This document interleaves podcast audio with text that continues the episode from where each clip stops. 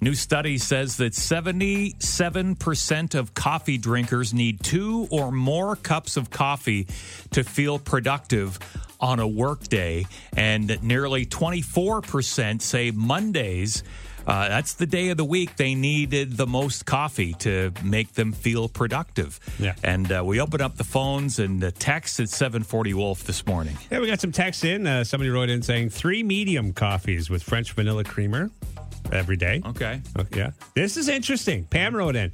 My mom always told me uh, that only adults drink coffee. I was. I was never really sure at what age I was considered an adult. But one day, as I was sitting in my kitchen of my own home with my husband and two children at 26 years old, I decided I was finally an adult and made myself a cup of coffee.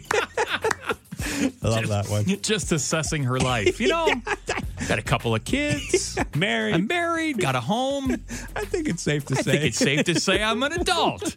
That's great. Thanks, Yeah. Pam. Uh, we got Garrett wrote in, dairy farmer here. I don't drink dirt. In brackets, coffee. Yeah. Not a fan of coffee. Not a fan of coffee. Yeah. Uh, another person wrote in, I drink coffee all day long on my second one right now, and the third one is waiting after that. Pretty sure I drink more coffee than anyone in the world. I'm going to get on the phone to Guinness right now. Guinness World Records. We may have a new record holder here.